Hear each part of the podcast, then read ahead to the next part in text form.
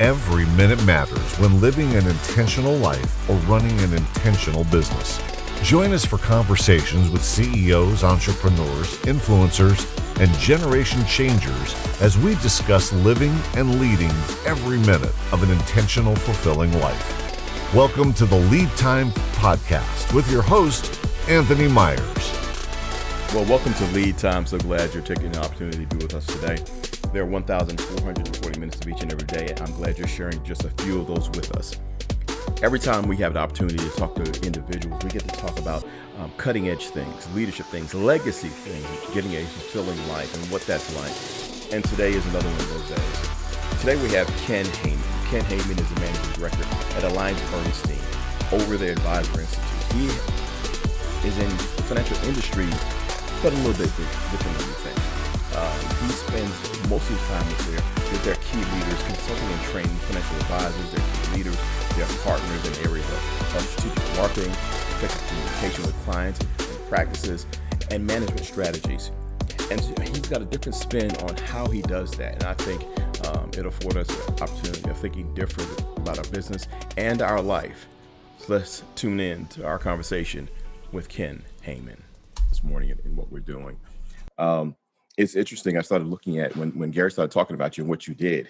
I thought it was so interesting, particularly in the financial services industry, that you know, someone with your background, your education, you know, with your education in counseling and psychotherapy, and then also in theology, to be in the space of financial services.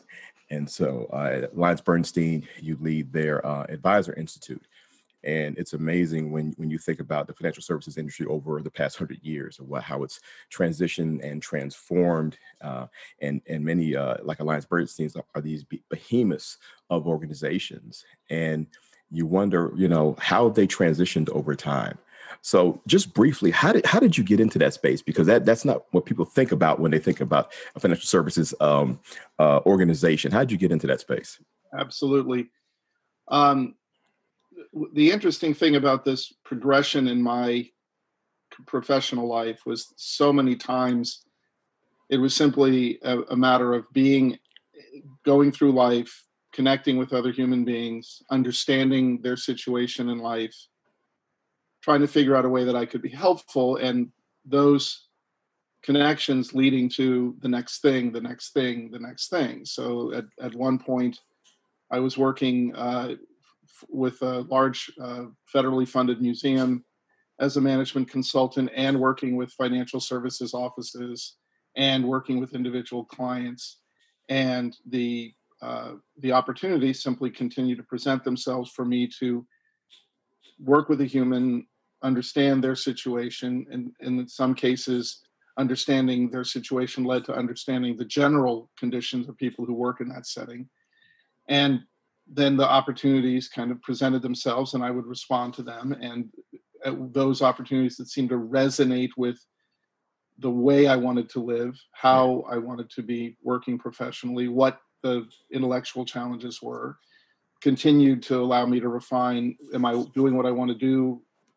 Am I moving in the direction I want to direct? And the financial services industry kind of was resonant with that. They asked for more, presented more challenges, and as I solved more problems, presented more opportunities. And so eventually there was a very large organization who saw what I was doing in the various areas I was working and said, well, we would like to take advantage of that. So the progression didn't start out very intentionally with, I want to be in financial services. I started out very intentionally. I have this set of skills.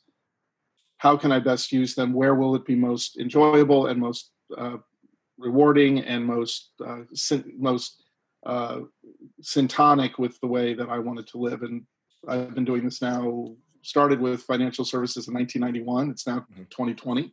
Yeah. And I spend my full time in doing exactly the things that I think will be most helpful for the industry and for the company that I work with. And fortunately, our values are in alignment. So works out very, very well. You know, I love the words you say is value. And you look at over the time, you know, society has changed where it used to be everything was a financial value. Everything was a bottom line industry. Didn't matter what widgets you were making. you get into an intellectual kind of value where it's process and information. Then I think where we are now is this relational value where individuals recognize that the inherent value of the relationship is more important than everything else. Doesn't mean those things aren't important any longer, but you know, when I was listening to something that you had online talking about the value of the client and the client's expectations. And clients' expectations have changed over the years where they are more well-informed, they're more forthright in their decision-making and in their opinions about decision-making. So I think they recognize that their relationship is valued and should be valued more. How did that change in the industry? Because some have not changed. Some are still very bottom line where relationship is secondary. It appears AllianceBernstein and what you're doing makes that relationship on the forefront. Well, AllianceBernstein is a good example of that. AllianceBernstein is not just an asset manager. It also has a private client organization that directly serves clients. And from the beginning of that part of the organization, which can trace its engagement with human beings back to the late 1960s, there was a sense of wanting to engage human beings at their actual point of need. Yeah. And a process of trying to figure out what that is. That's obviously a moving target. Clients evolve, clients mature, clients' lives unfold, and their maturity in terms of relationships increases, their vision of themselves and the world increases. There's often a very positive progression. And as an individual human progresses, then an organization that's trying to meet that human at their actual point of need has to evolve as well, which is what happened at AllianceBernstein. So the idea of the needs of the client being what we understand, not just what the client says they want, but what they actually need. So we're looking at the bigger picture, the deeper picture of that human being, in some ways trying to understand them better than they understand themselves, which is why someone with a background in psychology would be useful in that regard. I think that the larger reflection you're asking about in terms of financial services is that look, you know, individuals evolve, families evolve, industries evolve, cultures evolve. If you go back even 100 years from where we're sitting right now, you can look at our culture. You see a culture that's dumping chemicals into the water, dumping pollutants into the air, you know, savaging the earth in terms of mining. What has happened? We've evolved dramatically. And things that we took for granted, basic, you know, pollution, that we now wouldn't dream of doing that. And we understand the consequences. Well, in the same way in financial services, we started with, you know, the public discovering that it could invest and gain a return. And that had to be metabolized by the culture. And then we discovered that we could take greater responsibility for ourselves and solve more problems around a larger range of issues. And now what we're on the cusp of in the industry is investors, clients of major firms understanding that they're actually authoring the second half of their life. You know, in the first half of their life, they're trying to get the basic foundations built financially. That's part of it. Structurally, you know, getting married and having kids and buying a house, that sort of thing. And then as they intentionally evolve in their family life, they now encounter things about, okay, I want to work in a way that is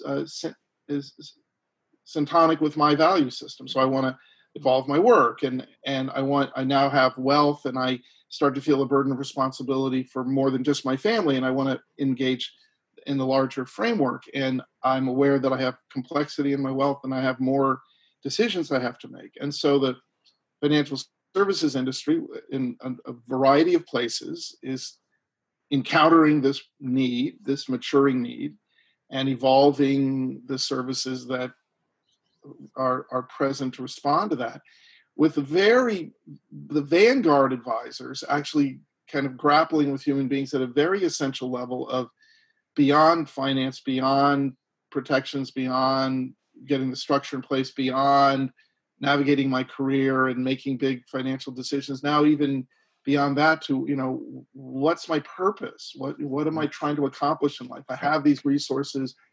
Of all the things I could do, what are the things that would be the most impactful or most powerful or most satisfying or most enjoyable, which then thrusts the advisor and the client into a whole different set of conversations. And that's the place where our consulting work is evolving most dramatically now, is, you know, the basic tool set, very well understood.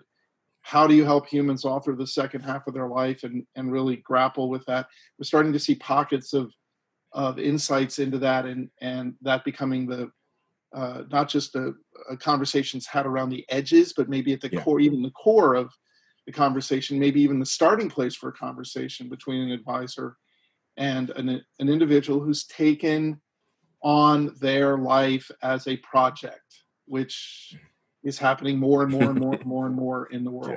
Yeah, it's amazing. It used to be you had to be, 75 years old before you got your stuff. And now individuals are gaining wealth at a much younger age and they're living longer and living healthier longer. So now you may encounter somebody at age 40 who has accomplished all the things. They have all the trappings of success. And now they want this thing called fulfillment. And they really don't know what that is. And I think trying to guide them through those steps is essential because that's what they're looking for. They may not articulate it, because they found what they sometimes feel fulfillment was in the things they acquired. And they found that level of success. I've climbed the mountain. I've gotten to the top and recognizing this is not it. So on the way back down, what then do I do? How then do you, with all the advisors that you have who spend their life getting to that point of I'm an advisor at a premier company. And I've gone to business school, I've jumped through the right hoops, I've been to the right meetings, I've had the right interviews, I sat in the right chair, I'm here now. And now you're telling me I have to be relational. How do you transition that mindset?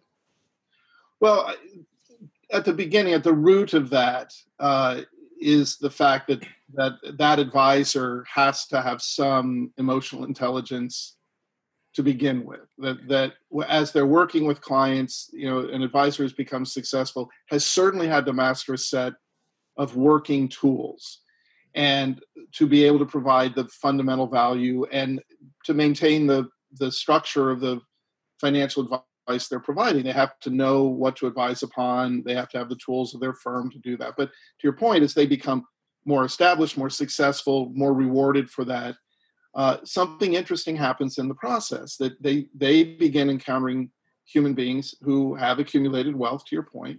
They themselves start having more resources and even in many cases wealth as they succeed. And so they themselves start encountering this question of, is this all there is? Getting a new client was, the essential moment of greatest excitement and satisfaction, and 15 years later, a new client is a good thing, but it doesn't change their life, and the questions start to occur. Well, at the same time that their clients are asking these questions, certainly the 30-year-old who's incredibly intelligent, hardworking, and very fortunate, who creates a lovely business and has the good fortune of it either being very profitable or selling it, may encounter the question, okay, now what? And in a lot of cases, they'll go back and do the same thing again and may encounter the question again, now what? And then realize that there has to be more than just another business success. The 50-year-old starts to encounter that as well. Well, I've had my kids and I've had my career is successful, and something starts to bubble up. Well, it's this encounter with that question: is that all? Is this all there is? Or the wondering of, I used to be so excited, now I'm not. And if the advisor is simply having conversations, paying attention, and creating a trusting, holding environment for the client, the stuff that's on the client's mind bubbles up. If the advisor then realizes that that's happening and becomes curious, they will start to add the skills of helping to discover that. Because if you encounter a human being at their emerging point of need, their actual emerging awareness of the fact that they are navigating this life and that this life can go, now I have lots of choice. What's the best path forward for me that will be most fulfilling, most impactful, most resonant? There is a natural sense that I want to participate in the world differently. Well, that conversation begins to show up all the time in the advisor's experience. So what happens then is more and more advisors start encountering this and seeking the tools for that. Programs like mine help them acquire those tools. But as that becomes common, then the conversations between the advisors start to happen, and they start to share similar inquiries. Do all advisors have this epiphany? No. Have the firms had this epiphany?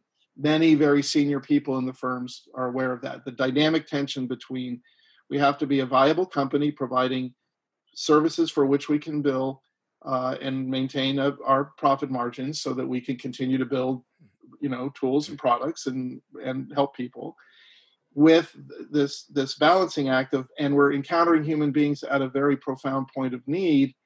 And the more we can help advisors be in alignment with that and become aware of it and speak to it well, the more effective we will be. So that tension is now in the consciousness of the industry. And programs like mine confirm that, because not only does my firm continue to see what I do in helping advisors work at that deeper level with human beings, not only does my firm value it and hold it and embrace it and, you know, offer it to our clients, but our client firms are embracing it and requesting more of it. I had one major wirehouse firm ask me to do a 30-minute talk, and we, because of our reputation and our history working with this firm and aligning with what's happening in the world, half of the sales force logged into the call. It was absolutely voluntary, but half of the sales force of this organization logged in to you know, chew on the information, to consider the ideas. That's how transformation happens, as you are working hard in the world, encountering humans at their point of need, listening to what you're hearing, realizing that there's more to this conversation, and realizing that as you're able to navigate that conversation with the more to it part, that the clients are resonating more. And again, not all clients, not every client has this big picture. A lot of clients kind of loop back in their life. You know, that was really fun to do that in my 30s, so I'll do it again in my 40s. I'll do it again in my 50s. And one of the great tragedies you see in some families is you see 70-year-olds who've been incredibly successful, returning once again to the same loop. Trying to have that rush of the business deal, and they're almost frantic and not understanding, why isn't this fulfilling me? What I believe will eventually happen is the invitation to see the world through a different set of eyes will be available to everyone. And in fact, we could even start talking about, hey, instead of looping back, maybe take the next step forward in your life and see the world slightly differently. You know, it's amazing. At first I was going to say you're like the advisor's advisor, but it's more like a Sherpa. It is truly getting people up and down the mountain. And what I find is Sherpas are not enamored by the mountain. They've been up and down the mountain. It's really about affording individuals the opportunity to experience this, because you don't stay up there very long. The air is very thin and it's very lonely, but you come down, you have an experience. And not only is AllianceBernstein getting their clients up and down the mountain, but you're helping the advisors get up and down the mountain. So they become more valuable in what goes on. Well, I understand that metaphor and the idea of the companion, the knowledgeable companion taking you into places you've never been, the idea of the Sherpa or the shaman, or the trail boss on the wagon train. You know, there's a lot of metaphors that you can use to explain that. And that really is a large part of what I do is, you know, I encounter advisors at all different levels of that evolution in their thinking. And we try to provide tools for each of those sets. You know, I have one paper I wrote on the 7 essential questions that every client has of their advisor. And that's very much a deep thinking kind of, okay, here's how to encounter humans at a more essential level. Here's what they're, you know, looking for from you, struggling with. But then there's more basic tool sets for, you know, how to conduct a client review that meet advisors at that place. My point in talking about this, meeting advisors at different places and you know, you saw me kind of make a face when you said, when I said, you know, I get where you're going with that. You know, I do want to make one correction. Not that it's, not that you and I disagree. It's just the use of words. The journey up the mountain on Earth, on geographic planet Earth, right, is a journey from dense oxygen and where humans are, you know, comfortable, up into elevation where humans are uncomfortable. And there is some, there's some dimension of, you know, grappling with your life more intentionally that is a little uncomfortable. We've not been there before. We need some help getting there. We need some tools that I think the whole relational value movement very much now is saying, okay, what are the tools that we need to provide to help folks with each step of this navigation? But here's the difference that matters, is that rather than moving to a place where the air is thin and you can't stay very long, that's actually our natural habitat, meaning at this place on the mountain where you see the world from a larger perspective, you encounter relationships at a deeper level, that you're intentionally authoring your life, that you're facing challenges with a set of tools that help you overcome them. That process, which is rigorous and vigorous and intellectually engaging and emotionally engaging and creative and risky and sometimes trying and not succeeding. I could tell you many more stories of trying things and not having them work out as I thought than I could tell you stories of trying things and having them work out better than I thought. When you do both, opportunities arise, but it's not easy. But I believe it's our natural habitat. And that's the interesting thing, because I believe as you develop those tools and you develop your inner resources and you embrace that what's driving from within you as helping you navigate what fits, what doesn't fit, what fits, what doesn't fit, where am I most engaged, you know, where am I no longer, you know, stimulated. We're now living more in alignment with how we want to live. And I will tell you, having, you know, I grew up in academia, and I've been to many institutions of higher learning, encountered great, brilliant minds and less luminous figures academically. These great, rigorous, vigorous, luminous characters who are, you know, exploring ideas. I watched them do that into their 70s and their 80s with incredible vitality. Yeah. And their sense of contributing. My father, as I sit here with you, is 97 years of age. He was an engineer for the first 40 years of his life, fought in World War II, retired at 65 from engineering, and immediately got involved with the next phase of his life, which was starting and then running and maturing a Habitat for Humanity chapter. So he had an entire second act in his life that was stimulating and rigorous and vigorous, but different, and engaging people at a whole different level than he did in his life. And then his life since he retired from that in his late 80s has been very much exploring very important relationships to him. I think it's our natural habitat, but I think it looks different than people think. I agree with that. Let me ask you this. You wrote something in April. It's the one question that will help you the most today. And then 186 days later, you wrote, why does March feel like so long ago, you know? And in the midst of that, you know, life has got kind of cattywampus, and people have gone through different iterations of change over that time.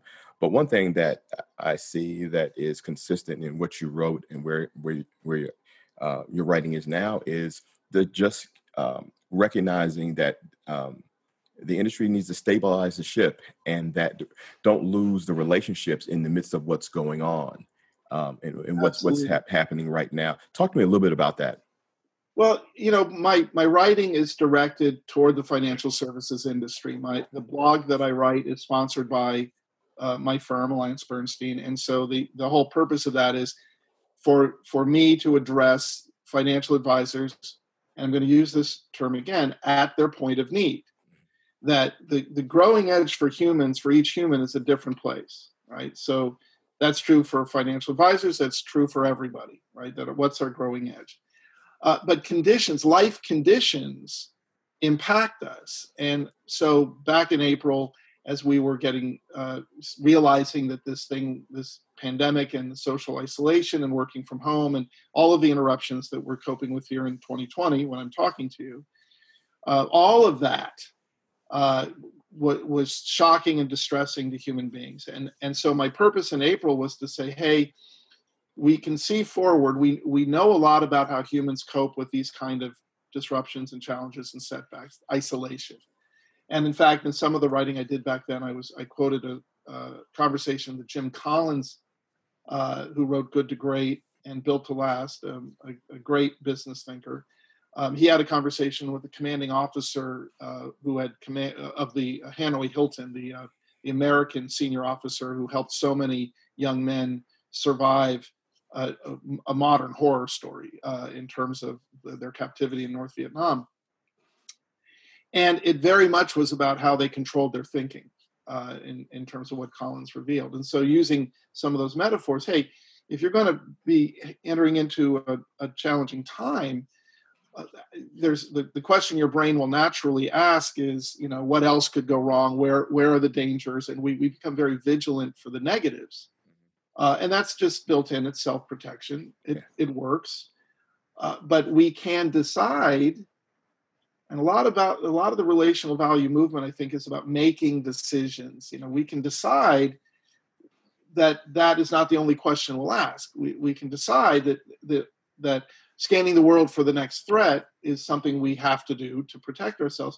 We can also decide to scan the world and see if there's any reasons for hope or any ways that we can cope better with what's going on. And what was really interesting is that the response to those blogs where people started to look around and see, were there any reasons for hope? What were we seeing that could give us hope? And I suggested reading books like Hans Rosling's book, Factfulness, to kind of root yourself into the bigger picture.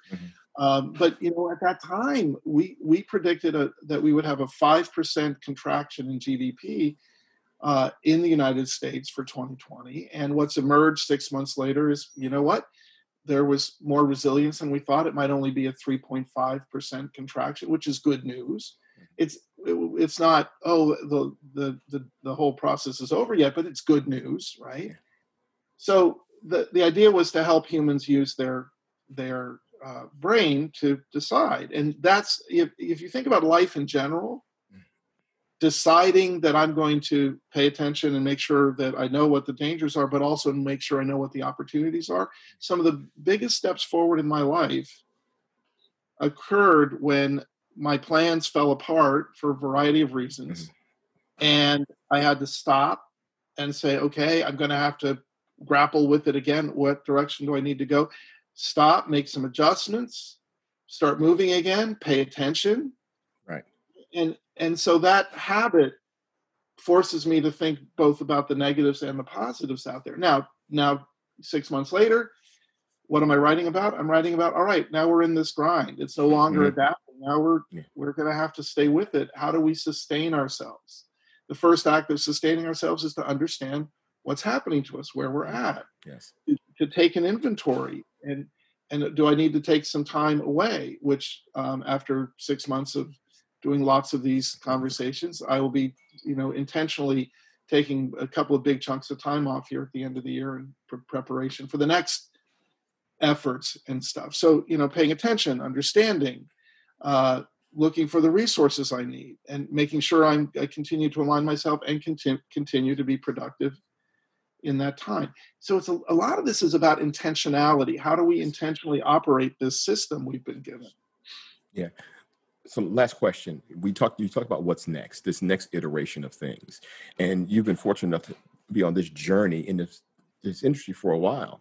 What's next in the industry? I think that what you're doing in some ways needs to be the standard across the board. But what do you think, what's next in the industry and what's next for you? Well, you know, that's a great place to end this because that'll leave it open for folks to respond. But I think it is a useful question. The only caveat I would give you is I'm going to tell you what I think is next. And I have the good fortune of kind of sitting in this industry, but outside of it, because I was never a financial advisor. I came to this very much from a a base in theology and psychology, kind of looking at humans from a different perspective than just financial, which has given me an advantage. But what we're seeing in the industry today, and this is, these things are really important, is the stuff that used to be the value of financial services is now being, was now seeing its value diminishing in terms of what people are willing to pay for it.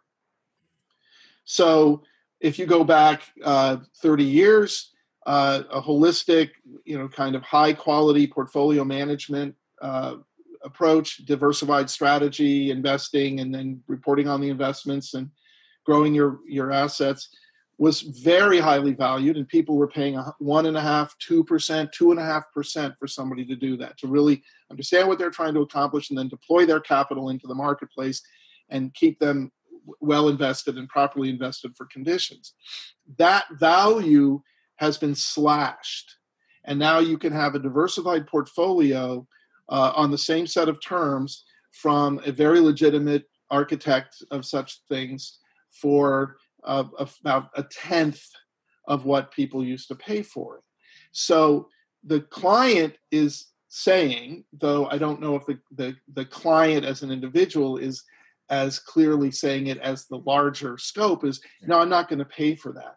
But what clients are discovering is that their lives, their financial lives are more complicated, and the decision-making in their financial lives is incredibly complicated.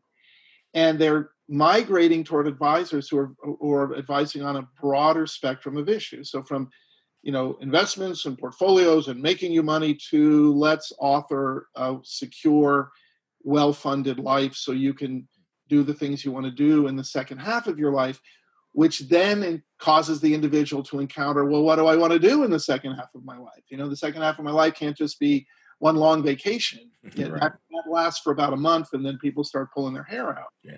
So what happens then is that what is valued begins to be where clients gravitate toward and the advisors that clients are wanting to work with. And so what I think is next is having conversations that span a much broader range of issues from investments all the way up. But even in investments, we're starting to see the emergence. And let me just give you two examples of this, because this all starts to happen at the groundswell and it evolves kind of slowly at first and then rapidly picks up speed. We have ESG investing, or what people call impact investing, is moving from the periphery to the mainstream. Impact investing means building a portfolio that is not only productive and returns to the client an appropriate return, but allows them to deploy capital according to their values. What impact do I want my investments to make in the world? We can even tailor it to that point. One of the tools that AllianceBernstein is developing is a tool for navigating the municipal bond marketplace, which is bewilderingly complex. But it's a software tool that allows us to sort out the entire world of immediate, in the moment, what municipal bonds are available, and then select bonds for individual clients that fit their tax profile, their goals, their value system, and allow us to select from all of these different municipal bond offerings those investments that are most suitable for this client. Well, this is all about aligning all of the client's life, so from their, from the way they are using a checking account to their investments to the decisions they make about insurances and guidances and documentations to their actual vision and purpose for their life, however far they want to evolve that. That, what I just described to you, will be the practice, will be the business model of the top advisors working with the most successful, most conscious human beings. And what will happen is that will move down into the rest of the industry over the next 10, 15 years. It will be revolutionary, but it'll feel evolutionary. Yeah. Yeah, we're going to leave it right there. I appreciate your time this morning. It has been very good, enriching, thought-provoking. Hopefully we get a chance to talk again sometime. I want to pick your brain on some other things, but I appreciate your time this morning. Enjoyed the conversation. You wish. I would enjoy continuing with you on whatever direction you want to go. You've been listening to our conversation with Ken Heyman. the Managing Director of the AllianceBernstein Advisor Institute. If you want to find out more about Ken, go to AllianceBernstein.com, look up the Advisor Institute, and you'll find them right there. Thank you for joining us today on Lead Time. My name is Anthony Myers, and I'll see you next time.